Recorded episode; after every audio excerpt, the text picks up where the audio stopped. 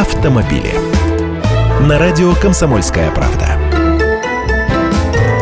Здравствуйте, я Андрей Гречаник. Депутаты предлагают возвращать водительские удостоверения лишенцам через половину срока. Прямо как уголовникам, вставшим на путь исправления, такой законопроект поступил в Госдуму.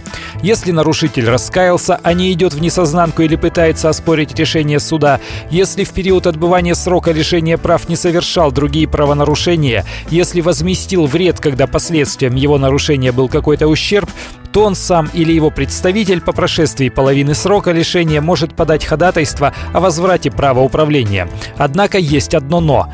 На досрочное возвращение за руль не смогут рассчитывать лишившиеся этого руля по пьяному делу или отказавшиеся от освидетельствования на состояние опьянения.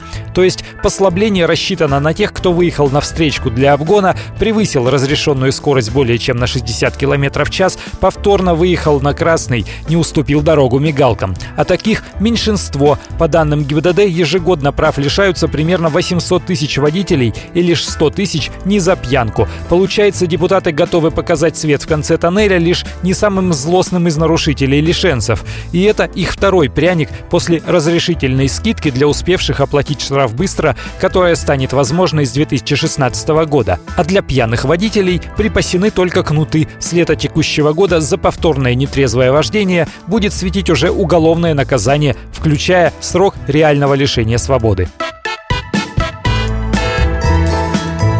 Автомобили.